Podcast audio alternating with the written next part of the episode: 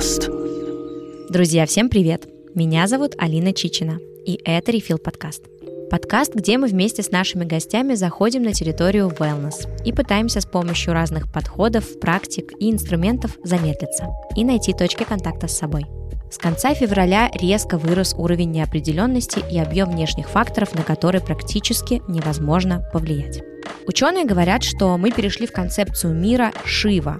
В индуизме Шива – бог разрушения, а в акрониме затаились такие слова, как «расщепленный» «беспощадный». Но есть и хорошие новости, где-то там же есть и слово «возрожденный». Для всех предпринимателей и руководителей это означает, что старые модели и стратегии, которые когда-то работали, больше не будут работать, их просто необходимо трансформировать, чтобы адаптироваться к реальности и продолжать создавать что-то новое. Конечно, это всегда непросто – адаптироваться к кризису и продолжать создавать среду, в которой команды будут чувствовать себя уверенно, спокойно и продолжать творить. В этом выпуске мы решили поговорить с экспертами, предпринимателями, а также лидерами крупных компаний и узнать, с чего начинается состояние команды и как правильно позаботиться о ментальном здоровье с помощью практических инструментов. Начать сегодняшний выпуск я хочу с так называемой shared intimacy. Это открытая интимность, которая позволяет откровенно рассказывать о своем эмоциональном состоянии. Кстати, в свое время было проведено исследование, в котором принимал участие Адам Грант, и оно показало, что откровенность и уязвимость лидеров повышает психологическую безопасность команды.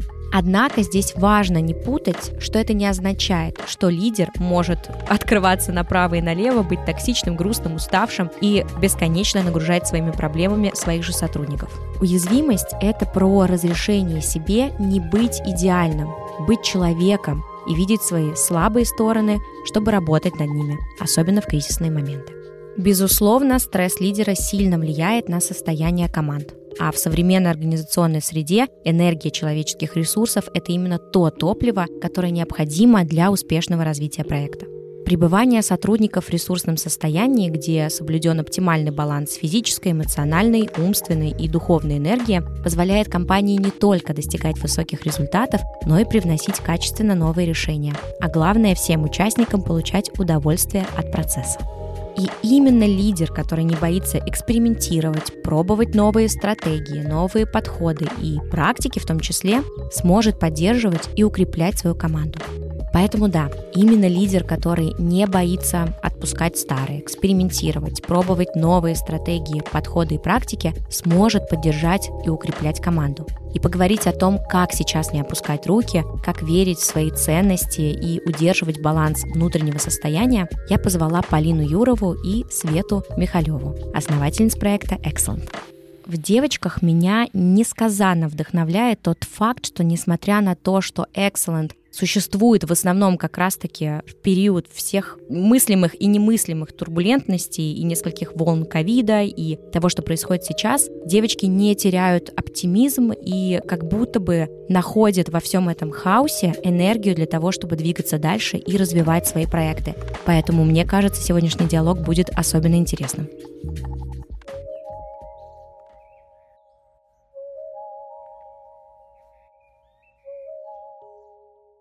Что ж, тогда первый мой вопрос, абсолютно без подвоха, абсолютно, скажем так, из души в душу. Как вы вообще сейчас? Расскажите мне, пожалуйста, как вы себя сейчас чувствуете? Чувствуете ли вообще? Ой, очень плохо.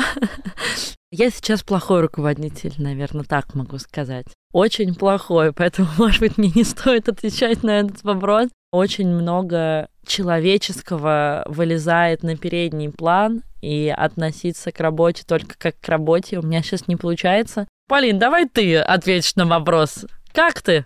Ну как, тут э, сложный ответ. Я-то всегда думала, что я вообще в целом от общего к частному пойдем, что я классный руководитель, я веселая, супер. Но тут недавно выяснилось, когда у нас была обратная связь с нашим директором, что я вообще очень э, сумбурный, человек, и эта сумбурность не только во мне, она как бы распространяется и разливается на всех вокруг, и очень много моих коллег из-за меня страдают. А я-то думала, что я веселая, еду на своем единороге, и все так прекрасно, и немножко я ругаюсь, когда мы не отвечаем кому-то долго в чатах или что-то неправильно заказываем, и оказалось, что это гораздо сильнее на всех влияет. Так что я, в принципе, видимо, пока не очень хороший руководитель. Это было больно, очень, очень грустно, но это классная обратная связь, которая подтолкнуло меня к тому, что на какой-то период времени, на две недели, я стала, мне кажется, писать более собранные сообщения, но сейчас что-то опять как будто бы развалилось, и я снова во всех чатиках мечусь.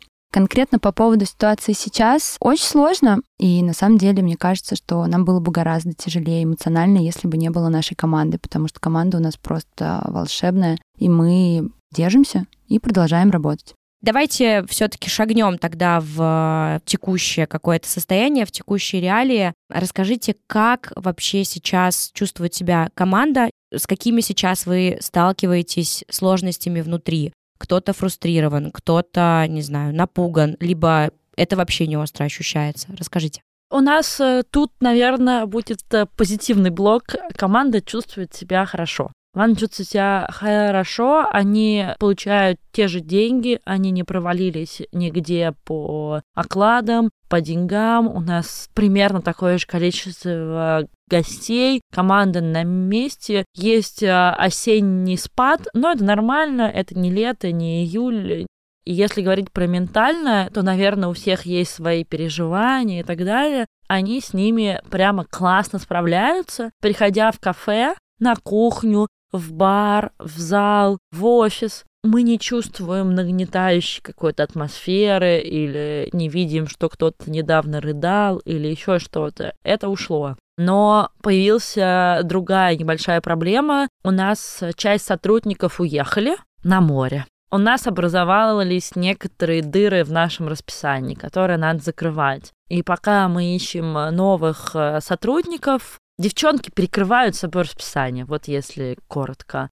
Менеджер работает 13 дней из 15, шеф-повар 12 из 15, сервис-директор встает в смену, директор по маркетингу встает на чистку картошки. Вот такую мы имеем штуку. Наверное, в этом есть какие-то плюсы с точки зрения, это помогает команде объединяться и быть вместе ты видишь, что люди из офиса такие, окей, давай китель сюда, шапочку, я пошла на картошку. И это классно, стираются некоторые, возможно, предрассудки относительно других членов команды, которых ты редко видишь, и ты понимаешь, что, например, что другой чувствует, как на кухне может быть жарко или холодно, или душно, или еще что-то. Или как когда ты режешь 20 тортинов, у тебя мозоль после этого на руке. Да, ну то есть это какое-то единение сервис-директор Таня, вот наша новая, это на самом деле, мне кажется, помогает ей в кратчайшие сроки влиться в доверие в команде. Она не просто пришла и начинает рассказывать, что теперь у вас есть анбординг, теперь вот так.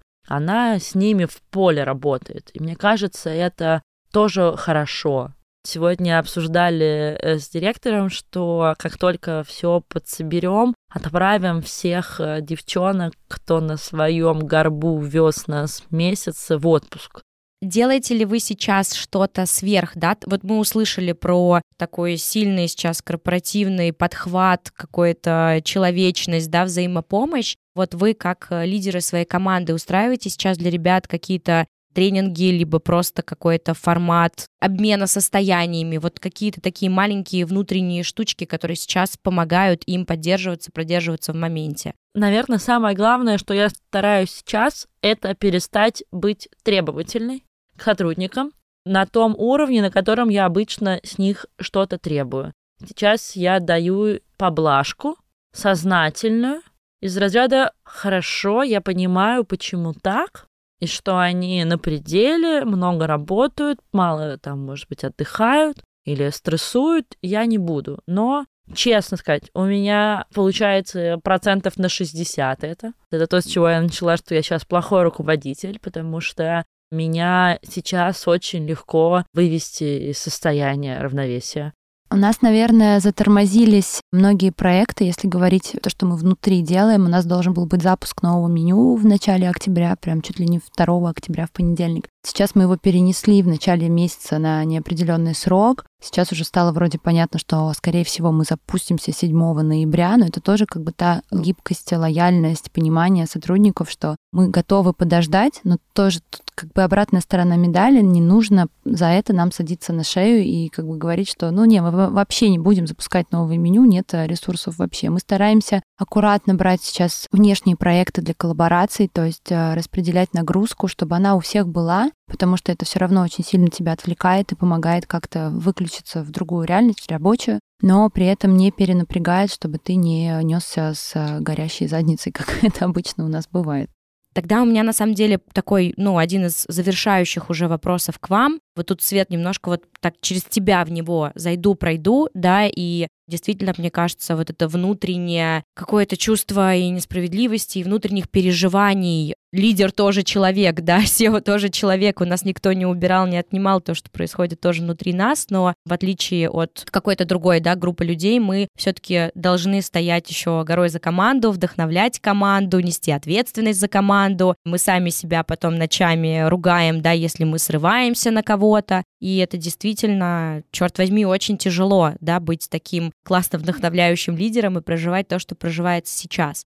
Расскажите, что вам сейчас при всей этой сложности, при всей этой многослойности чувств помогает не терять мотивацию, помогает не терять веру, помогает вот идти по тому пути, по которому вы идете мотивация у меня никуда не пропала. Мне настолько большое желание делать excellent и делать его в соответствии с нашими целями, что у меня не возникает мысль остановиться или для чего я это все делаю. Мир рушится, люди убивают друг друга, как 90 лет назад, как 120 лет назад. Зачем нужны яйца кому-то? У меня нет такой мысли, она не возникает в моей голове. Свет, ты супер. Лучшая просто. Ну, просто потому что я верю в теорию малых дел, и это моя огромная вера, и я от нее не могу отступиться даже в мыслях. Я занимаюсь эскапизмом, честно сказать, полным, и каким-то замещением. То есть я читаю книги про другие войны, про революции и так далее, и это помогает мне немножко понять, что наша ситуация не уникальна, к сожалению. Человечество такое, люди выживали, боли было много, и мы тоже справимся. Надо верить и делать.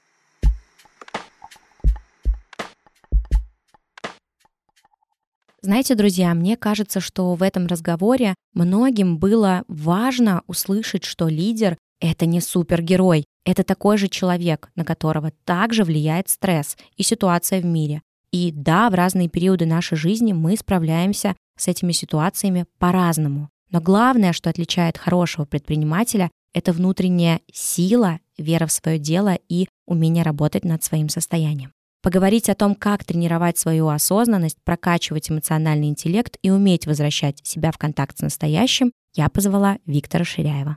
Витя Востоковед, специалист по интегральной теории взрослого развития, сертифицированный embodiment-фасилитатор, человек, который заземляет буддийские духовные практики, делая их понятными и применимыми для обычной жизни. А еще он сооснователь Международной ассоциации по развитию культуры осознанности.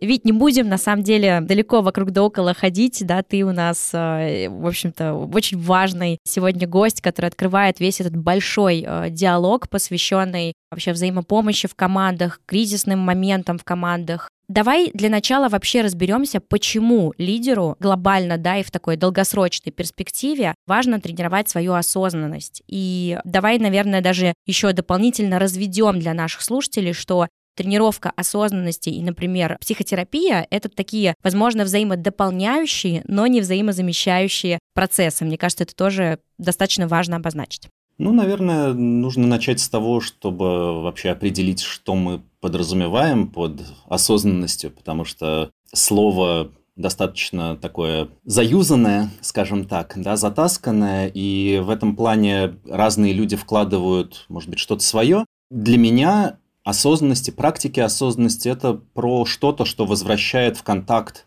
с настоящим, говоря чуть более пафосным языком или продолжая и чуть упрощая, что-то, что возвращает в контакт с настоящим моментом. Это то, насколько мы можем присутствовать в том, что мы чувствуем, думаем, что делаем, вообще насколько замечаем, что с нами происходит в каждый момент. Это во многом про телесную осознанность, то есть мы очевидно, телесные существа, мы принимаем решения всем телом целиком, хотя может казаться иногда по-другому. Мне нужно понимать, что происходит во внешнем мире и что происходит со мной. Ну, естественно, это не две разные вещи, а это очень взаимосвязанные вещи. Ну, то есть все мы принимаем решения в ситуации стресса. Всем знакомо, когда мы что-то говорим в сердцах, всем знакомо, когда мы делаем что-то невнимательно, это приводит к каким-то ошибкам. Для того, чтобы принимать взвешенные решения, требуется делать это не раздерганно, не сумбурно, не на эмоциях, а трезво, с ясностью, из позиции большей устойчивости. И все это не просто способности, которые у нас врожденные, они есть или нет, а это что-то, что можно тренировать. Интересно, я прямо записала себе, ты сказал, эмоциональная невнимательность, хороший такой термин, хорошая формулировка. У меня, знаешь, тут родился вопрос, а можно ли вообще, может ли человек как-то сам в себе заметить, насколько он субъективен, или он может вот действительно, знаешь, отсоединяться от своих эмоций, объективно принимать решения. Вообще возможно ли это как-то самопрозондировать? До определенной степени возможно, да, до определенной степени возможно. Давай сделаем сразу же дисклеймер такой, и он касается того, что называется бюджеты тела. Есть такая прекрасная Лиза Фельдман Барретт, есть несколько книг ее на русском языке переведенных. Одна называется «Как рождаются эмоции», и вторая «Семь с половиной мифов о мозге», если я ничего не путаю. Она ученый, нейрофизиолог, специалист по эмоциям в частности. И в этой книге про эмоции она говорит очень важную вещь, что в принципе давайте начнем с того, что наши тела вообще ну, достаточно мудрые и умеют обрабатывать эмоции, если у нас на это хватает бюджета.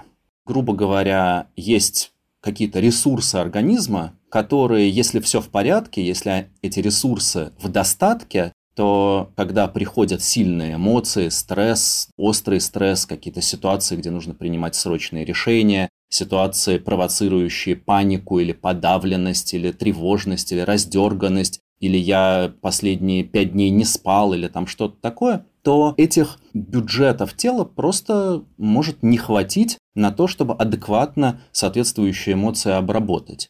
Да, это фундаментальные вещи, то есть качественный сон, хорошее качественное питание, хорошая качественная физическая нагрузка, хорошие качественные периоды отдыха и восстановления. Вот это прежде всего то, что работает на ресурсы тела, на, вот эти, на этот бюджет тела, и то, что лучше всего предсказывает то, как мы будем вести себя в ситуации той или иной эмоции или того или иного стресса. Поэтому вот это вот очень важный дисклеймер. Это очень, может быть, звучит действительно примитивно. Там, что нужно делать, когда все вокруг горит, рушится? Надо хорошо спать, надо хорошо есть, надо заниматься спортом. И это очень примитивно, с одной стороны, когда я это произношу, и как бы, ну, типа, самоочевидно. Да, но проблема в том, что это как раз не самоочевидно в моменты острого стресса.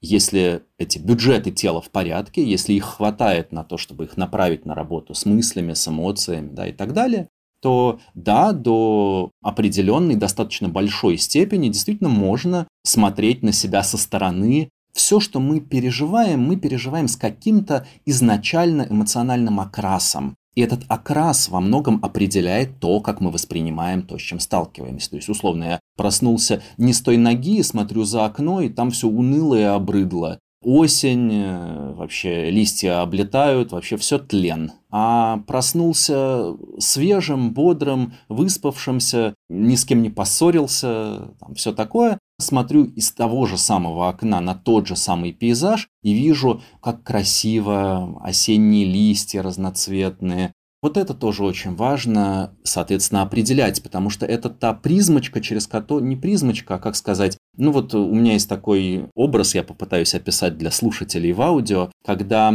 есть витраж, да, и у этого витража есть разные кусочки стекла, окрашенные в разный цвет. И если я очень близко, как бы почти что сливаюсь с этим витражом, смотрю сквозь одно из этих стеклышек, оно в моем поле зрения заполняет все поле зрения, одно стеклышко, и все оказывается синее, или все оказывается красное, или еще какое-то. Если я делаю шаг назад, я, во-первых, вижу, что это только одно из стеклышек, и вижу, что вокруг еще происходит много всего разного. Есть не только синее, но и красное, и зеленое, и фиолетовое. И вообще все это складывается вот в такой-то узор, такую-то картину. Это технически называется словом децентрирование или когнитивное разлепливание, например, в терапии принятия ответственности. То есть это возможность как бы сделать шаг в сторону или шаг назад и вот оценить, да, что сейчас со мной происходит. Самый простой вариант это, ну, например, вчувствоваться и прикинуть по шкале от, ну, скажем, от минус 10 до плюс 10, да, как я сейчас. Понятно, минус 10 там все ужасно, плюс 10 все великолепно,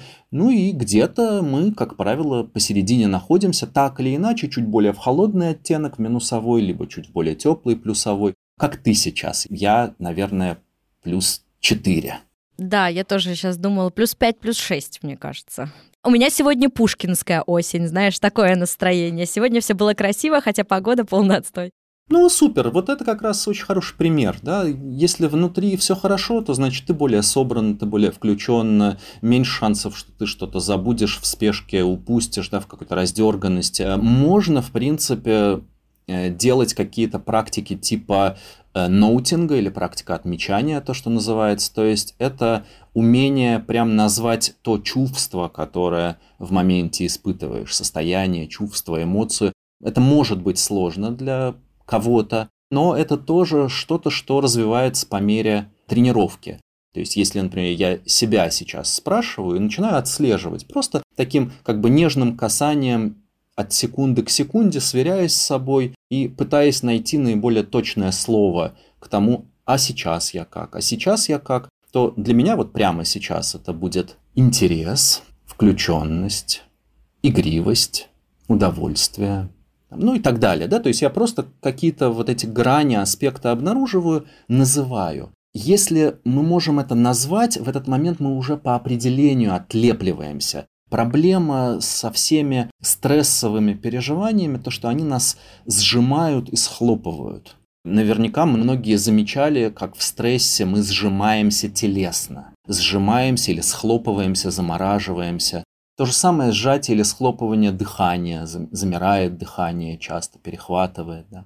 То же самое сжатие или схлопывание на уровне эмоций, это вот я к чему сейчас вспомнил, что у нас как бы появляется такое туннельное восприятие, да, я сейчас весь захвачен вот таким переживанием.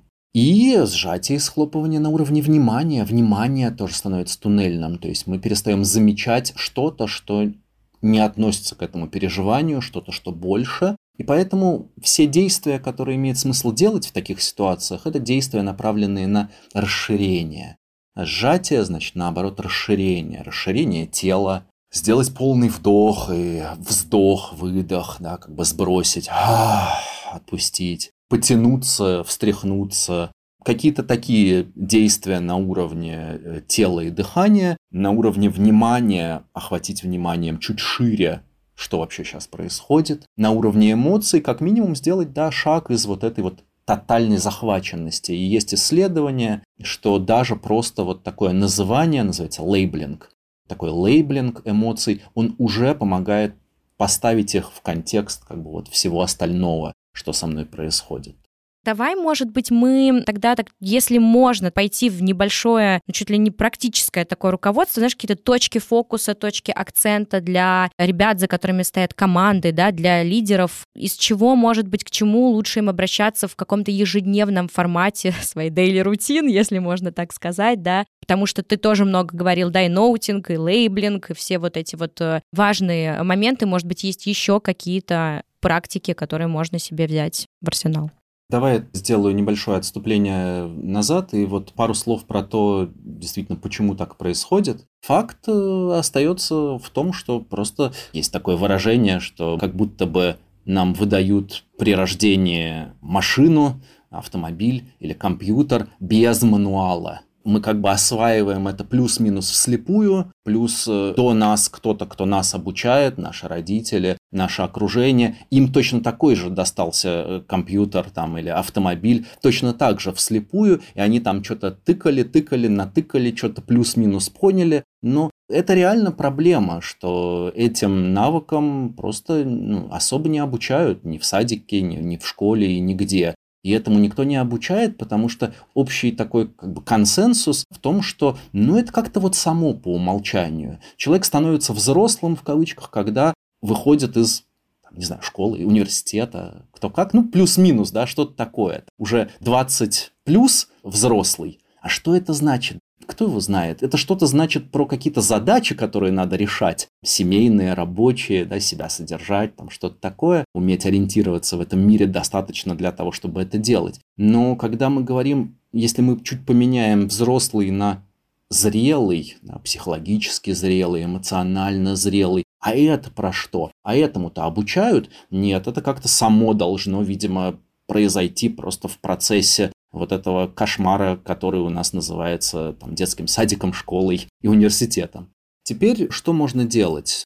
Есть много разных, конечно, техник и практик. И здесь главная рекомендация – это делать, пробовать. Неважно что, в любой книге издательства «Миф» будет 50 вариантов упражнений, которые можно делать, и они все прекрасные и все помогут. Хитрость только в том, чтобы делать. Ну, привычка, привычка. Мы ленивые, ленивые заразы. Пока петух не клюнет, ничего делать не будем. Пока там при смерти в больнице не окажемся, привычки питания не поменяем и все такое. Ну, может быть, неплохо бы как-то об этом задумываться и все-таки что-то по чуть-чуть делать. Тем более, что есть куча исследований сейчас, что гораздо лучше работают 10 раз по минуте, чем один раз 10 минут, в том числе какие-то медитативные практики. Все так любят обычно, знаешь, что пусто, то густо. Сразу поехать и улететь. Ну, типа того, да, уж сразу. Это, кстати, очень российское, постсоветское, я бы сказал. Типа, да, я, я сильный, навалить на меня побольше. Это неэффективно как обучение. Это неэффективно. И наоборот, там 10 раз, 20 раз в течение дня по одной минуте любое из этих упражнений уже даст толк. Отлично будет начать с того, чтобы спрашивать, как я сейчас. Это супер важно, это стартовая точка, как я сейчас. Второе, что можно делать, это то, что в соматических, телесно-ориентированных подходах называется центрированием. Я понимаю, что я только что вбрасывал термин децентрирование, но в данном случае совершенно разные контексты, совершенно разные слова. Телесное центрирование помогает когнитивно сделать шаг в сторону из захваченности там, мыслями, идеями, паникой и всем остальным. Что такое телесное центрирование? Это вот действительно то, что можно делать хоть сто раз в день. Зашел в лифт, центрируешься, выходишь из подъезда, центрируешься, садишься в машину, центрируешься, готовишься взять телефон, на который приходит звонок, центрируешься там, и так далее. Но по сути это три аспекта. Это телесная устойчивость, как правило, это значит симметрично, прямо, расправлено, поэтому центрирование добавить себе устойчивости, добавить себе расслабления, добавить себе ясности. Вот эти три аспекта. Один из вариантов – это сделать вздох. Вздох именно с вокализацией, со звуком «а», то есть полный вдох. И сейчас еще говорят про так называемый физиологический вздох, physiological sigh. Это когда ты делаешь полный вдох животом, грудью, и потом еще до вдох, как бы чуть подраспираешь грудную клетку. Вдох, до вдох, и затем Именно с этим звуком, с вокализацией, со звуком А. Я приглашаю всех, кто сейчас слушает этот подкаст, сделать вот такой вздох, просто взять время на то, чтобы хороший, такой качественный вдох с ощущением мягкого растяжения изнутри, живот наполняется, грудная клетка, ребра чуть расходятся, впуская чуть больше воздуха. И и можно прямо заметить, как это в эту секунду заземляет, переключает на чуть более спокойный режим. И вот в этот момент можно задать себе вопрос, а что сейчас происходит? Что снаружи, что внутри? Могу ли я назвать, что я сейчас чувствую? Занимаюсь ли я тем, чем мне нужно заниматься? Делаю ли я это так, как я хотел бы это делать, или то, как это автоматически получается? Вот все эти вопросы имеет смысл задавать в этот момент. Теперь, что еще можно сделать? Можно чуть это усилить. Я сказал, что там есть несколько компонентов, да, ну вот можно их дополнять до определенной степени. Один из этих компонентов – это физическая постура, то есть наша поза. Это широкое основание, значит, если вы сидите, то это обе ноги, обе стопы стоят на полу. Если вы стоите, то это ноги на ширине плеч плюс-минус, да, чуть покачаться, можно как-то распределить вес тела равномерно, почувствовать эту симметричность, почувствовать эту устойчивость. Дальше второй шаг – это чуть расправиться. Как я уже сказал, в большинстве случаев эмоции, стресс, они нас сжимают и схлопывают. Можно прямо сначала, например, сутулиться, скруглить плечи, скруглить спину. И опять же, я приглашаю сейчас всех попробовать это сделать. Да, сутулиться, скруглить плечи. И, например, вот в этом сутуленном состоянии подумать, произнести «У меня все получится, я сегодня на коне, я чемпион, жизнь прекрасна». Просто заметить, как это ощущается. Теперь потянуться, размотаться, да, потянуться макушкой вверх, раскрываются чуть плечи, раскрывается живот, смягчается. Живот, когда смягчается, вот здесь тоже можно вздохнуть, а он при этом может как-то опуститься вниз, выкатиться вперед, это нормально. Втяни живот, это стрессовая реакция, так не надо втягивать живот, пожалуйста. Нас учили неправильно в детстве. Можно положить себе ладони на живот, погреть его чуть-чуть, почувствовать это тепло под ладонями и вот там заметить эту чуть большую мягкость, скругленность. И вот в этом расправленном состоянии, раскрытые плечи, подбородок чуть-чуть вверх, у меня ничего не выйдет, я лузер, жизнь дерьмо. Ну, это просто прикольный эксперимент, но он очень хорошо показывает, что да, определенные телесные состояния, буквально поза тела, очень сильно влияет на то, как что мы чувствуем. Поэтому, если вы хотите принимать более взвешенные решения, трезвее оценивать ситуацию и так далее, имеет смысл распрямляться, расширяться. Вытягиваемся вверх, раскрываем плечи, начинаем свободно дышать. Можно чуть подвигаться, почувствовать, что да, как бы подвигать плечами немного, да, вперед-назад, почувствовать, что руки свободно двигаются. То есть это совсем другое телесное переживание, чем вот эта сжатость какая-то закупоренность внутренняя. Отловив это состояние, уже дальше двигаться, там, делать то, что вам нужно делать. То есть, короче говоря, вздох, устойчивое симметричное основание, низ тела, обе стопы на полу, вес равномерно распределен, расправленный верх тела, плечи, живот, свободное дыхание, челюсть. Безусловно, помогают всякие массажи и тому подобные штуки, да, то есть просто что-то, что нас размягчает больше. Отличный вариант – это шейкинг, тряска, собака, которая выходит из воды, примерно такое движение, потому что проблема в том, что эти такие психоэмоциональные, долгие, хронические зажимы в теле, они не очень хорошо поддаются сигналам расслабления сверху вниз. То есть я говорю так, хочу расслабиться. Да?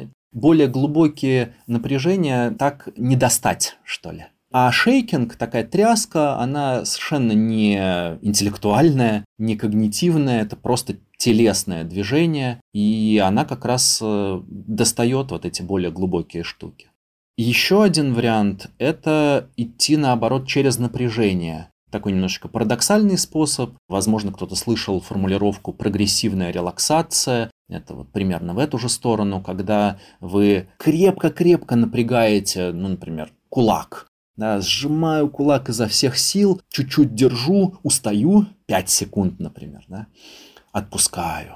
Второй кулак, то же самое, отпускаю. Затем кулак и рука до локтя. Напрягаю изо всех сил всю руку, держу, держу, держу, расслабляю, отпускаю.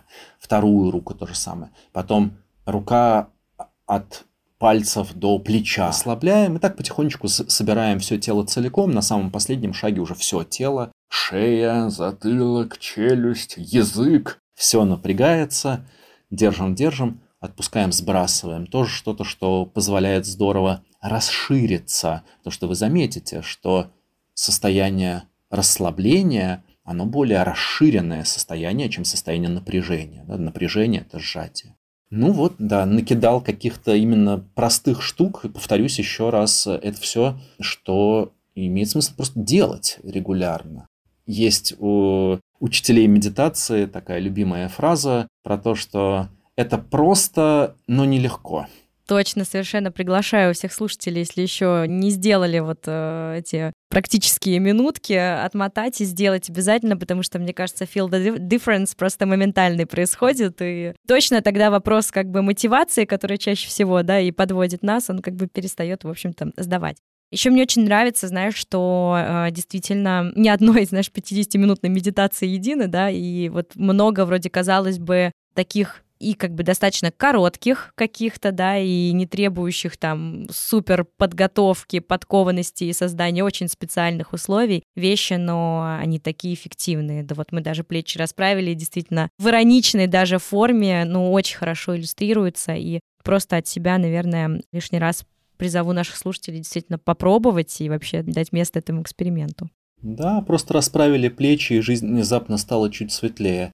Вить, спасибо тебе огромное. Мне кажется, что в сегодняшнем нашем вот с тобой кусочке, нашем разговоре очень много, знаешь, и вещей, о которых можно задуматься, и практических вещей, которые можно применить, и вообще много вещей, которые можно так немножко тоже прислониться, придержаться и как-то почувствовать себя, мне кажется, чуточку более расслабленным, комфортным, и, и это очень-очень ценно в наше время, когда хочется хвататься за все хорошее, за все позитивное. Это здорово.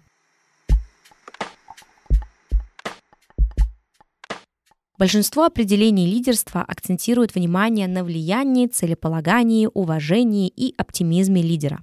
Но сказать по правде, я несказанно рада тому, что сейчас роль лидера трансформируется и становится многомерной. И все-таки фокус и главная задача руководителя сменяется с каких-то проявлений личных качеств на создание благотворной и благоприятной среды для команды и поддержки этой самой команды. Способность чувствовать людей, фокусироваться не только на мотивации сотрудника, а на понимании, глубинном понимании его внутреннего мира. Умение находить баланс в отношениях бизнеса и коммуникации с коллегами создает возможность сохранения потенциала роста. И да, чтобы масштабироваться и достигать амбициозных целей в хаосе, очень важно обладать навыками креативного лидерства. Мы в Setters Education проводим курс по креативному лидерству, и сегодня поговорим с куратором нашего курса, Дашей Золотухиной. У Даши невероятно впечатляющий карьерный путь, и сейчас Даша является HR-директором в компании Яндекс.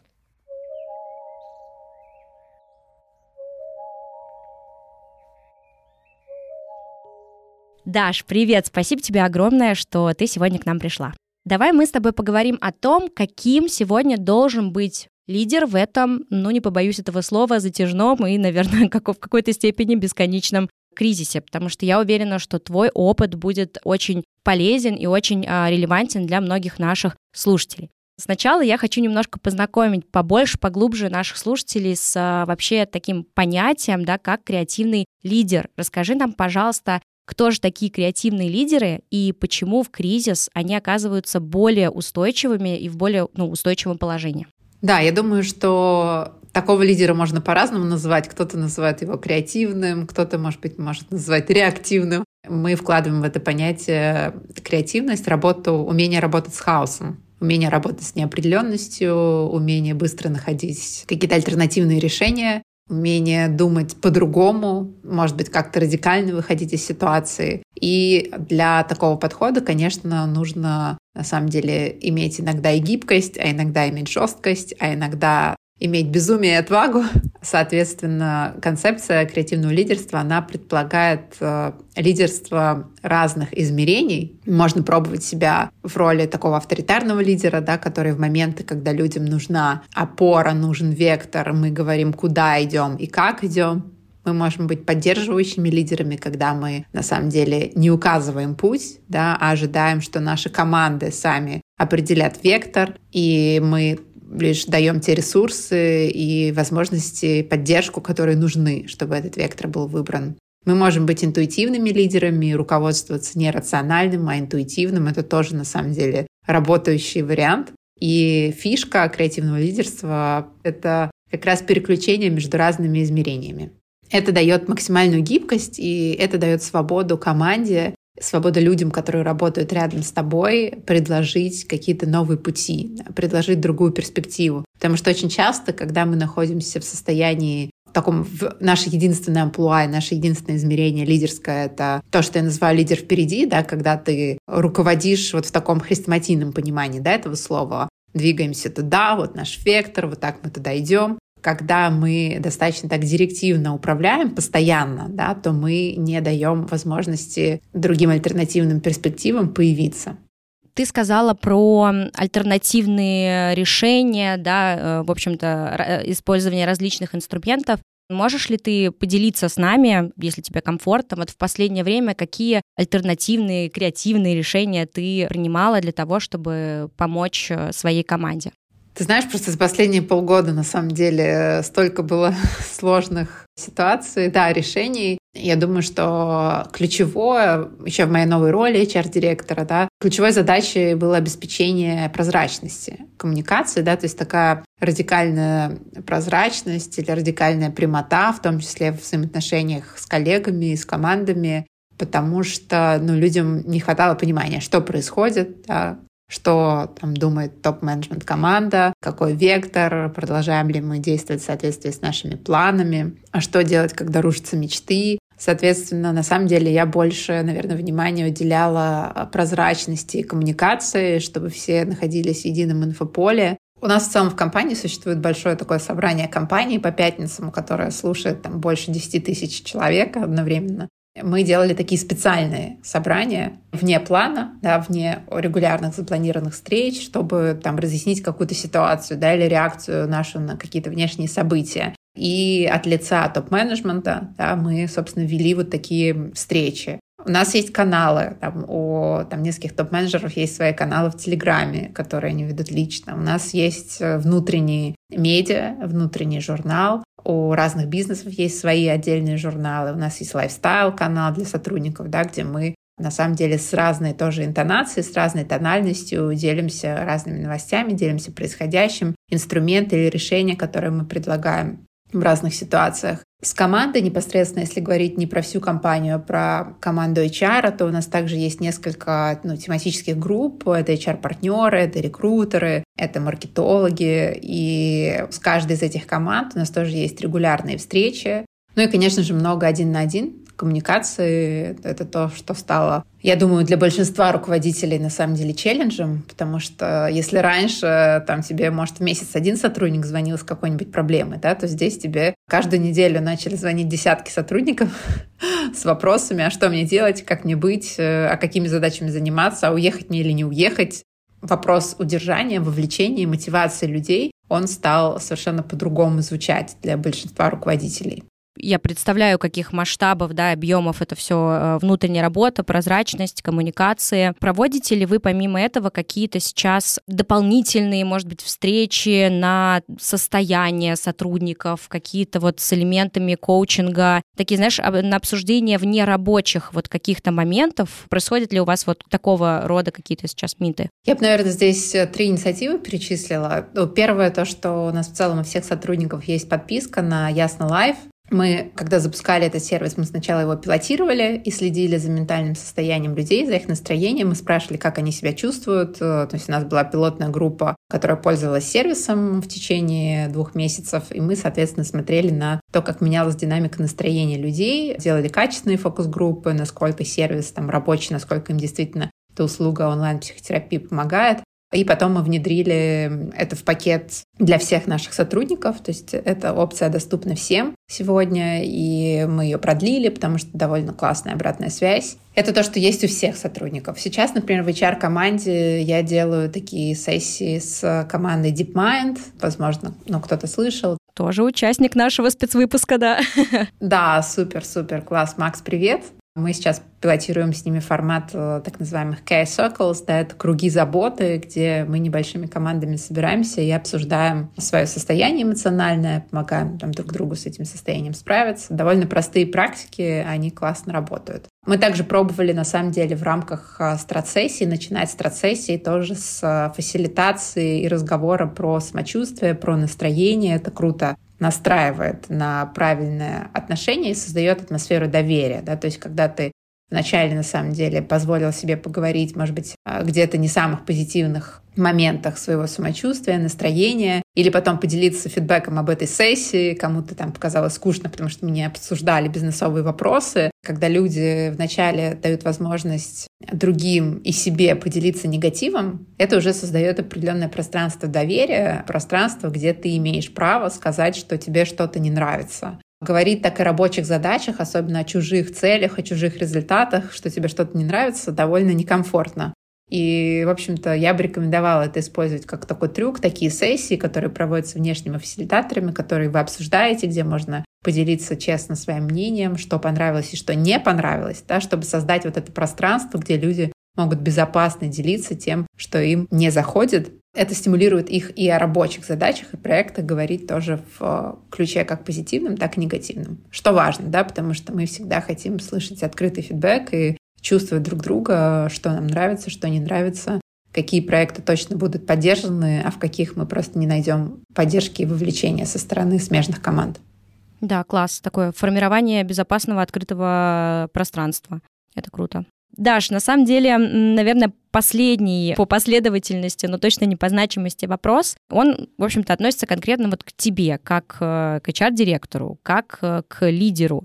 Как ты сейчас справляешься, и, ну, не сейчас, вообще в сложные моменты с э, нагрузкой, и, может быть, поделишься с нами, вот что для тебя обязательно входит в твою практику по вообще какому-то сохранению своего ментального здоровья? Да, честно сказать, я в последнее время много что применяю. Я так делаю не всегда. Да? То есть вот буквально действительно у меня сейчас такой период, и обычно я себе говорю, вот ближайшие два месяца у меня, не знаю, месяц бьюти-хакинга, месяц ментал-хакинга, и я определяю обычно какой-то период, в рамках которого я, значит, по полной на максималках забочусь о себе. У меня сейчас в моей ежедневной рутине есть 10 э, минут йоги с утра. Комплекс, который ну, помогает мне настроиться, как-то заземляет, приводит в чувство. Я занимаюсь трансцендентальной медитацией два раза в день. Я медитирую 20 минут утром и вечером. Я занимаюсь психотерапевтом раз, может быть, в две недели сессии, да, но стараюсь тоже, да, уделять этому время. Я занимаюсь э, спортом и какой-то заботой о своей красоте, массаже, БАДы. И, соответственно, да, вот разные БАДы. Делаю капельницы Нуна, да, либо курсами, либо витамины. Просто в качестве поддерживающей такой терапии я хожу на танцы по воскресеньям. Ну, в общем, довольно много. Для меня это, на самом деле, большое количество активностей вне классовых. Потому что я помню себя, например, полгода назад, и мне кажется, что в принципе, ничего из этого в моей жизни, кроме работы и встреч с друзьями, ну и, наверное, там спорта один-два раза в неделю, и то нерегулярно, не было. Сейчас тут несколько месяцев я в супердисциплинированном режиме медитирую, занимаюсь спортом, занимаюсь йогой, хожу на танцы, занимаюсь терапевтом. Но ты чувствуешь, как э, тебя это дает выход эмоциям, высвобождает, делает стабильнее. Ну, может быть, со стороны это действительно кажется достаточно много, но вот интересно, да, изнутри. Чувствуешь ли ты, что это много, или ты чувствуешь, что это э, время, твое забота о себе, оно тебе много чего дает? Да, я думаю, что из-за того, что я продолжаю это делать, это много чего дает. Но прежде всего дает какую-то опору, да, то есть вот появление такой рутины, дисциплины и стабильности, да, в этом есть какая-то стабильность. Наверное, мне ну, персонально больше, ближе присуща такая гибкость, текучесть, да, и как раз неподчинение каким-либо дисциплинарным рамкам, поскольку вокруг, да, очень много неопределенности, и моя работа очень связана с, э, вообще с работой с вероятностями, потому что ты каждый день работаешь с какими-то вероятностями, ты не знаешь, на самом деле, как будет, и ты, в общем-то, иногда ну, принимаешь решения, но эти решения — это гипотезы, которые завтра могут поменяться, и ты переобуешься, да, и тебе нужно, на самом деле, перед лицом большого количества людей менять там свою точку зрения, свою позицию. Это, конечно, эмоционально непросто, и я думаю, что именно поэтому в моей жизни на текущий момент появилось так много точек повторяющихся действий, которые помогают мне держать вот эту опору. Да, ну и выдерживать все эти эмоции, эмоции людей, с которыми ты работаешь. Да, да. Когда меня спрашивают, помогает ли тебе это, я отвечаю, ну, я функционирую.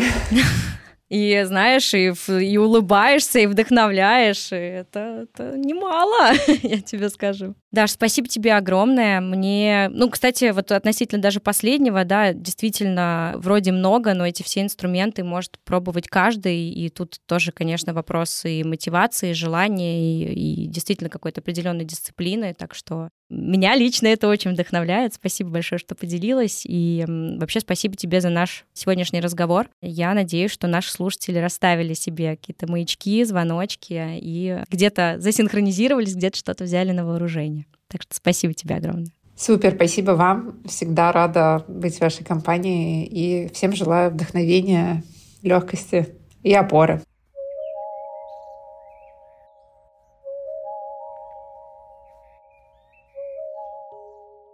Говоря о стрессе и кризисе, просто нельзя обойти тему выгорания. И думаю, что многим, к сожалению, эта тема знакома не понаслышке. В 2019 году ВОЗ, Всемирная организация здравоохранения, официально описала признаки синдрома эмоционального выгорания. Хотя выгорание является синдромом, а не болезнью, оно может становиться причиной развития болезней, вызванных эмоциональным перенапряжением и стрессом. По статистике, в 2021 году эмоциональное выгорание испытали до 64% россиян. Очевидно, что статистика в 2022 году будет гораздо хуже. Основные причины выгорания – это хронический стресс и перенапряжение.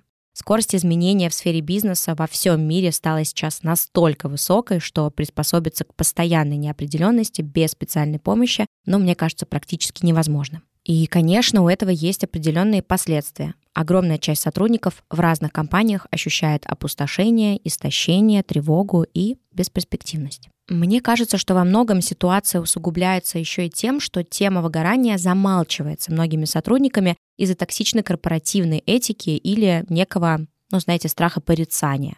И не говоря уже о том, что в обществе даже поощряется выгорание и истощение на работе. Вот особенно мы видим, как это активно культивируют социальные сети и, к сожалению, по сей день. Ведь если ты много работаешь, значит, очень сильно занят, бизи, бизи-би, бизи-босс и вот это вот все.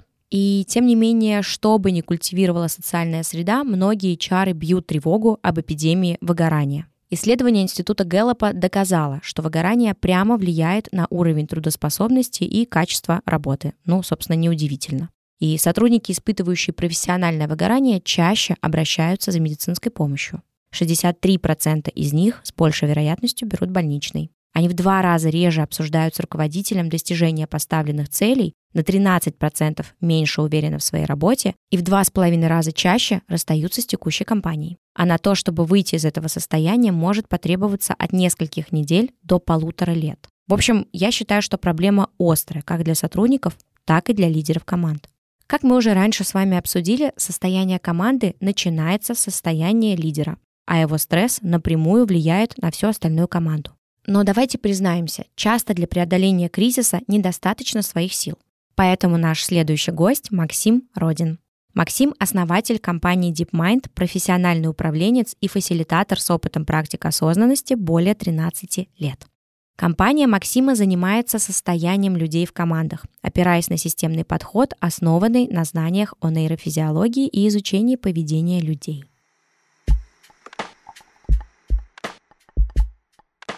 Максим, привет. Очень рада с тобой сегодня разговаривать. Очень благодарна, что ты нашел время в другом часовом поясе, на другом краешке земли сегодня с нами, ну, скажем так, уже онлайн встретиться. Да, супер, спасибо большое, я тоже очень рад, и в такой обстановке, конечно, приятно о чем-то говорить.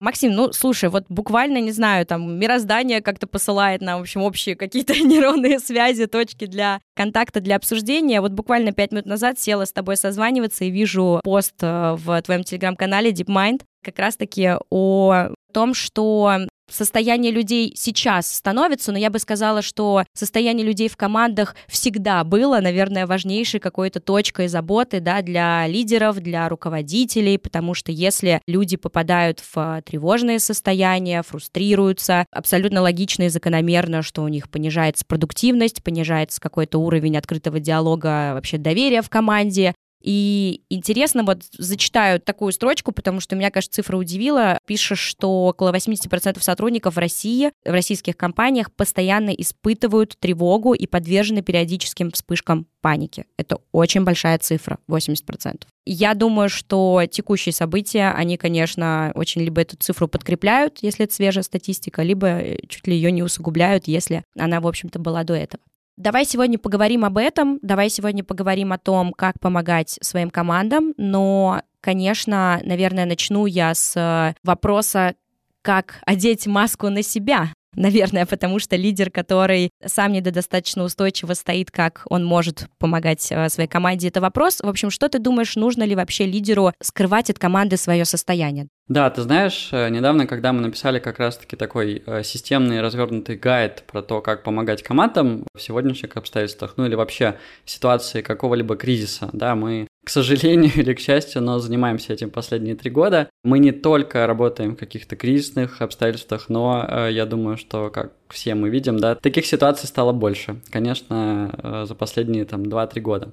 В этом гиде мы в первую очередь говорили про то, что вот эта история про состояние сотрудников, да, состояние команды, она начинается с состояния лидера. Ну или тех людей, которые вот такой некоторый лидерский костяк, да, лидерскую группу э, формируют. Здесь очень сложно как-то влиять на ситуацию или как-то ее изменить, да, если у тебя слова с делом не мэчатся, не сходятся, да, очень сложно представляю себе ситуацию, когда, значит, у нас есть команда, которой у лидера там постоянно случаются какие-то панические атаки, и вообще он ведет себя в каком-то смысле не очень адекватно, да, что у него команда успокоится и начнет что-либо делать, предпринимать, да, уже со своим состоянием, в отрыве от него. И знаешь, меня вот э, тоже в какой-то момент э, так ввело в состояние некоторого шока. Ввели цифры, которые я увидел в одном исследовании, да, и вот как ты сегодня говоришь, что вау, какие большие цифры. У меня была ровно та же самая фраза где-то три года назад, когда я увидел, как стресс лидера влияет на команду.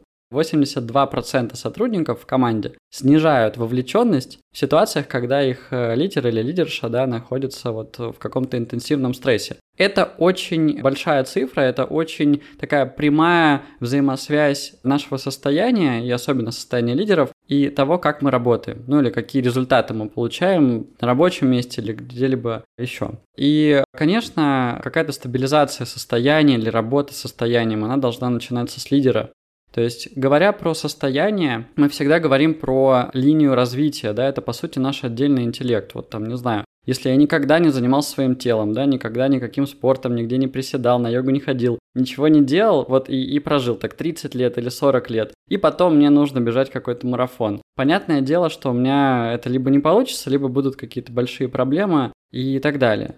И ровно то же самое происходит вот в сфере управления своим состоянием. Да, это по сути state management, такой personal state management, если использовать термин. Или это наш интеллект саморегуляции, того, как мы вообще умеем, да, вот такие у нас навыки есть, влиять на свое состояние. И если вчера их не было, то очень сложно сделать что-то, чтобы они сегодня появились. Короче говоря, короткий ответ на твой вопрос, что первое нужно сделать в командах, да, или там в, в каком-то коллективе, нужно обратить внимание на свое состояние, особенно если мы занимаем какую-то руководящую такую лидерскую позицию, мы должны осознать тот факт, что наше состояние больше влияет на людей вокруг, чем их состояние, да, друг на друга. Потому что у нас вот есть эта позиция власти, позиция некоторой роли влияния, там, авторитета и так далее.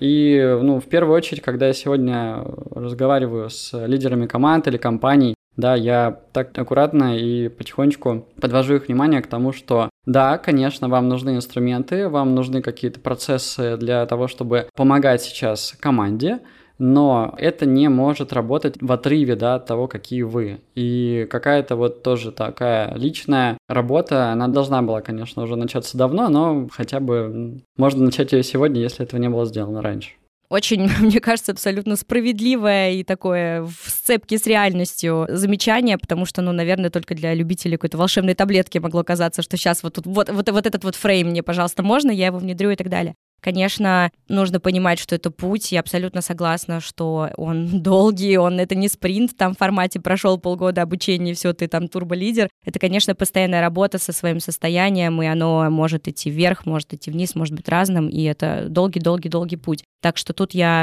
абсолютно с тобой согласна, и, наверное, знаешь, можно только сказать, что, ну, окей, может быть, кто-то задумался об этом только сейчас, но пусть тогда эти люди замотивируют себя идти вот с этой точки, этот путь дальше и развиваться и понимать, что за кризисами всегда будут другие кризисы, и, в общем-то, из этого кажется, как будто бы и состоит жизнь.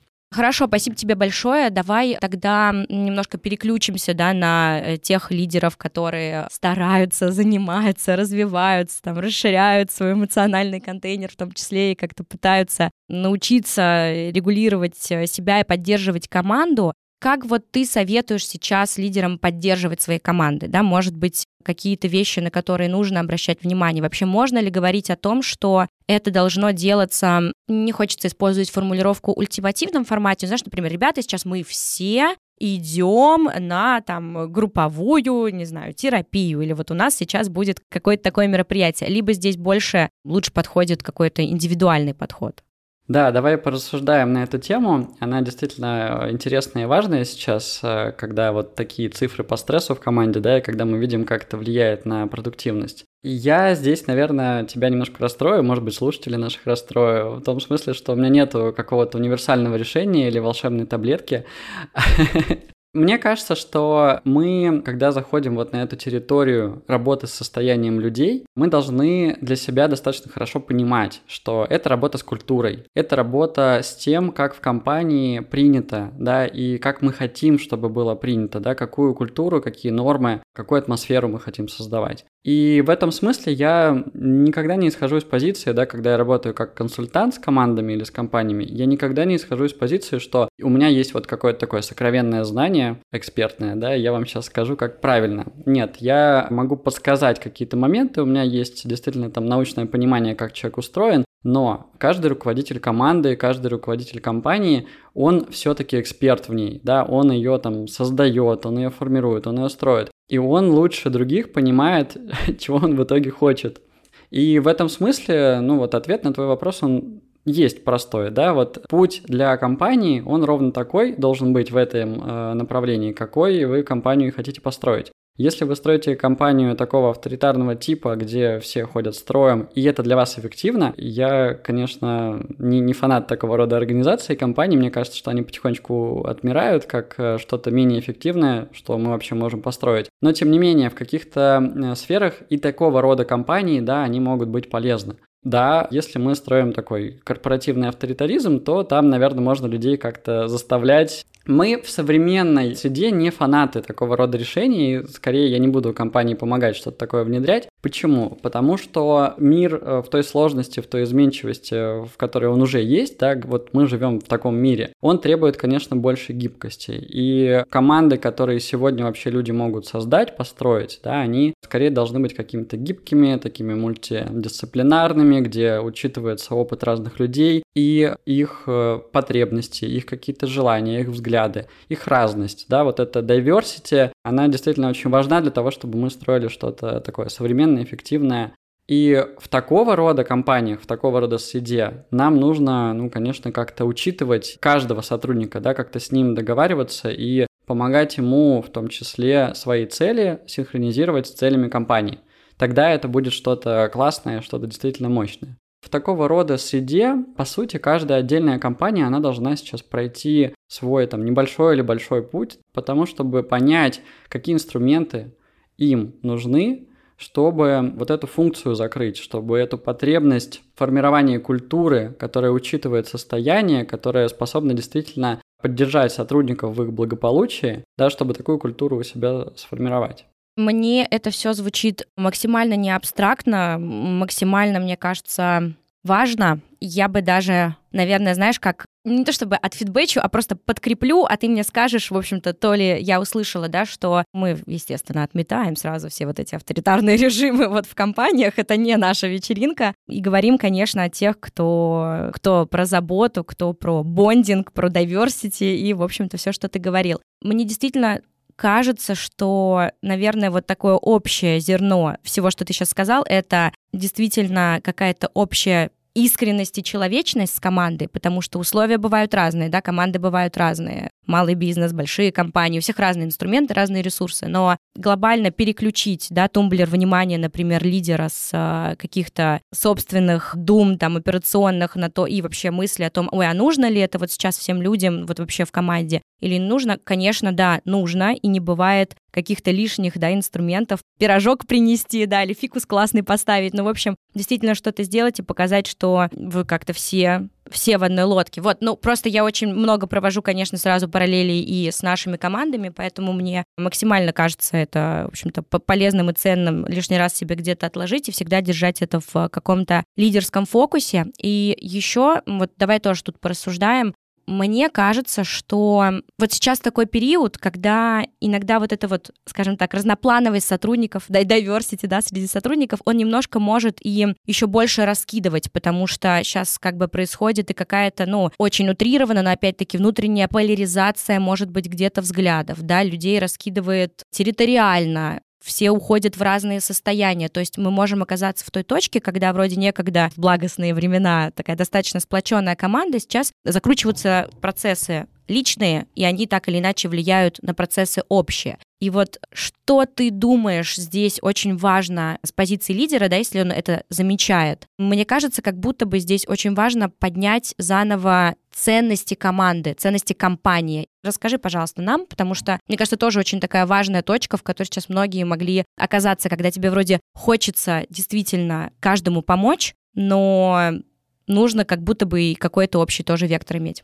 Ты знаешь, э, мне кажется, что ты абсолютно права и очень классно чувствуешь то, что сейчас происходит э, во многих командах, не во всех, конечно. Мы недавно проводили исследование в конце августа, и мы много общались э, с крупными такими IT-компаниями, как Яндекс, Авито, опять же, Киви и так далее. И ты знаешь, вот эта проблема дезинтегрированности, она стала одной из трех ключевых проблем, которые мы выделили по результатам этого исследования. Ну, то есть, что такое интеграция, да, или интегрированность в команде? Это вот э, это ощущение общности, да, того, что мы тут вместе, мы тут одна команда или компания, мы создаем вместе каждый день, там, приходя на работу, даже пускай онлайн, мы создаем какую-то общую сущность, да, куда-то вместе плывем. И, конечно, это напрямую сказывается, вот как бы уровень этой интегрированности, он напрямую влияет на результаты, на то, что компания получает на выходе. И, конечно, последние события, начиная с ковида, да, и потом как э, по нарастающей, они влияют на вот это ощущение интегрированности. И получается ровно то же самое, что получается и с состоянием. Да, получается, что вообще вот это поле того, какое-то очень тонкое поле, которое раньше не особо попадало, на самом деле, во внимание менеджмента, ну или, по крайней мере, менеджмент не ставил его в приоритет, да, вот на первое место. Это поле того, как люди там себя чувствуют, как они между собой взаимодействуют, насколько они друг другу доверяют. Казалось, что это вообще не задача организации, ну, по крайней мере, раньше. И получилось так, что эта проблема дезинтегрированности, она тоже сейчас э, прям в топе. Конечно, ты сразу тоже сказала прям такое одно из решений, мы должны поднимать какие-то фундаментальные вещи в командах, которые нас объединяют. То, ради чего мы здесь, ради каких целей, на каких ценностях мы стоим. Да, и очень печально, если в компании этого нету. Или если оно, ну вот какое-то такое искусственное, да, такое показное, что на самом деле чем-то объединяющим быть не может или не станет. Но опять же, даже в такого рода ситуации компания может э, начать свой путь тому, чтобы эти ценности, эти цели найти и сделать из них не декларируемые, а такие эволюционные, как э, Фредерик Лалу еще когда-то назвал, да, то есть то, что действительно может людей вдохновить и объединить на какие-то совместные действия. Но, ты знаешь, это не какое-то единственное решение, то есть мы, мы вот что сейчас делаем, и это прям наш основной такой процесс в командах, да, в компаниях, мы приходим, наши фасилитаторы, я иногда хожу, тоже стараюсь прям всегда вот тоже как-то общаться с э, людьми, совсем в разных компаниях, на разных уровнях. И мы начинаем с ними разговаривать, да, про то, как они себя чувствуют, что происходит, в каком они контексте. То есть кажется, что это как будто тоже какие-то очевидные вещи, и всем и так все понятно, на самом деле нет. И пока ты просто не создашь пространство в команде, да, для того, чтобы об этом поговорить, это не будет очевидно.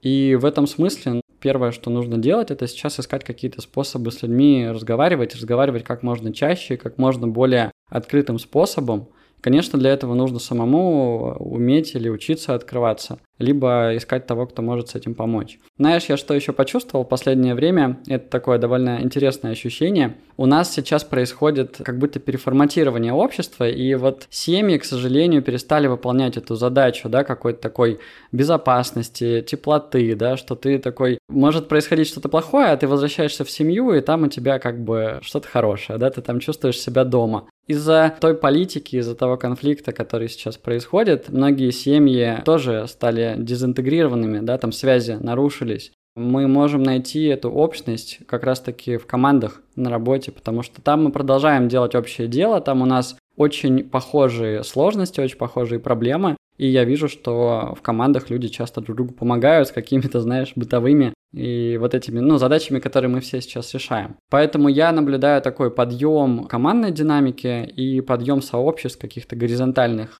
Да, я с тобой очень согласна. Я еще хотела, а, знаешь, так откатиться к началу того, что ты говорила, и даже себе выписала. Диалогов не хватает очень, мне кажется, важный поинт, когда вот и в нем очень легко обмануться, когда может руководителю, лидеру казаться, боже, да мы прям бесконечно в диалоге, у нас там 16 митов в день, мы постоянно общаемся. Но вот тоже, что ты сказал, качество общения, о чем вы общаетесь, то есть о рабочих вопросах или спросить человека, ну как дела, как настроение, это не значит э, действительно дать ему возможность, да, и вот это безопасное пространство рассказать, а как он действительно себя чувствует. Вот, поэтому абсолютно согласна. Мне кажется, вот это создание такого пространства safe space да, для, для сотрудников, это тоже сейчас очень-очень важно. И если действительно это не умеете делать вы, то есть, в принципе, люди, которые могут э, так распаковать, скажем так, эту как-то среду. И к этому тоже можно прибегнуть. Тут у меня, знаешь, такой, наверное, вопрос ну, не, не знаю, прагматичного характера, не прагматичного, но вот, мне кажется, он тоже мог у кого-то э, возникнуть в голове. Мы много сейчас сказали про ценность сотрудников, про то, как важно создавать безопасную среду, э, заботиться о состоянии. Это действительно очень важно и неотъемлемая часть. Но сейчас, опять-таки, многие компании находятся если не в кризисе, то в такой некой, ну, сумятице, тоже неуверенности, да, все равно мы видим э, рынок колышется, все колышется, в общем-то, все, все колышется, состояние желе. И, конечно, лидеры тоже думают о задачах бизнеса в том числе. Вот как этот баланс, э, баланс балансировать, да, масло с маслом, но все равно вот эта грань, да, между действительно человеческим и заботой, тем, что, ну, все равно все-таки есть какие-то задачи бизнеса, есть какие-то истории продуктивности, и это нужно как-то вот комбинировать. В общем-то, лидерская работа, да, управленческая работа – это всегда жонглирование шарами, это сложная профессия. У меня не возникает такого противоречия, знаешь, что забота о состоянии сотрудников требует жертвы какой-то бизнес-целями. У меня, наоборот, другая парадигма, и понятно, что, наверное, там эта парадигма, э, она не везде еще проникла, и где-то, может быть, правда работает, хотя я в этом, конечно, сомневаюсь, что вот там, если мы выжимаем сотрудников, да, как бы они у нас как лошадки такие скаковые э, в упряжке куда-то едут, то мы создаем что-то хорошее, у нас бизнес хорошо работает. Я в это не очень сильно верю и вижу, что наиболее эффективные компании тоже в это не верят, да, потому что они как раз-таки очень много ресурсов в последние годы вкладывают в обратное. Если бы они в это не верили, они бы так деньги на это не тратили. Это очень простая бизнес-логика. Чем более сложный продукт мы создаем, тем больше зависит там от человеческого фактора, тем более внимательны мы должны быть к нашему человеческому активу, да, к тому, в каком люди состоянии и как вообще они себя чувствуют. Потому что сотрудники, которые выгорают, стоят очень дорого с точки зрения найма новых сотрудников. И, ну вот, когда я на эту ситуацию смотрю каждый раз, я такой, блин, ну вот вы же могли что-то изменить и не потерять столько ресурсов драгоценных. Ну и так далее. Вот, поэтому мне кажется, что нету, нету такого конфликта. Ну, ты знаешь, что мы, правда, как будто так фокусируемся на плохом, да, вот так много стресса, так много каких-то сложностей, и я вижу, что люди уже устали даже об этом говорить, и, конечно, эта усталость еще связана с тем, что эта проблема сложно решаемая, то есть не очень понятно, что с ней делать. Да, и мы, люди, мы склонны такого рода проблемы прокрастинировать, куда-то засовывать, откладывать, запихивать. Но мне здесь хочется, во-первых, людей все-таки как-то вдохновить. Я надеюсь, что наш разговор тоже в этом помог. Опять же, из того, что хорошее происходит, я вижу, что вот в этих сложных условиях сейчас огромное количество компаний и людей просто вообще жадно учится, да, изучает, внедряет какие-то процессы, которые в итоге вот эту линию развития, ну, как-то существенно продвинут вперед, да, и через 2-3 года люди будут гораздо лучше понимать, а как вообще собой управлять. Да, и это изменит очень сильно ландшафт корпоративный. Но он уже меняется, я это вижу, поскольку я все-таки больше работаю именно с передовыми компаниями, и там просто это очевидно. Они это уже делают там 3-4 года. Но вот э, дальше больше, как говорится, поэтому что-то хорошее из этого периода мы точно оставим за собой через несколько лет. Спасибо вам, друзья, за то, что сегодня были с нами в этом выпуске. Мир меняется, и мы можем пробовать противиться этим трансформациям или научиться принимать их. Нам важно учиться адаптации, учиться быть гибкими и не бояться экспериментировать. Ну, или честнее сказать бояться, но не останавливаться при этом, не замирать. Стресс лидера влияет не только на него, но и на всю команду, а соответственно на весь бизнес в целом. Сегодня мы поговорили о том, как практиковать осознанность, центрироваться и определять точки контроля, чтобы найти свой внутренний баланс. И если в процессе прослушивания выпуска вы не нашли возможность сделать паузу и проделать с нами совместные практики, то здесь я хочу напомнить о том, что может помочь вам прямо сейчас немножко заземлиться. Первое, что мы все с вами можем сделать, это расшириться. В стрессе мы замираем и пытаемся сжаться. Поэтому нужно буквально расширить свое тело. То есть расслабиться, сделать глубокий-глубокий вдох, затем еще до вдох, наполнив легкие до максимума и выдохнуть со звуком. Еще мы можем поставить на телефон несколько будильников в течение дня, чтобы останавливаться и спрашивать себя, как я, что я сейчас чувствую, какие эмоции я сейчас испытываю. Это поможет стать внимательнее к себе и оценивать ситуацию со стороны. Еще мы можем заботиться о бюджете своего тела. Не забывайте про правильное сбалансированное питание, крепкий сон и укрепление своего ментального здоровья. Ну, может быть, кому-то это покажется банальным, но очень часто мы многое знаем, но не делаем. Поэтому это правда очень важно для каждого из нас. С вами был Refill подкаст. Меня зовут Алина Чичина. До встречи и берегите себя.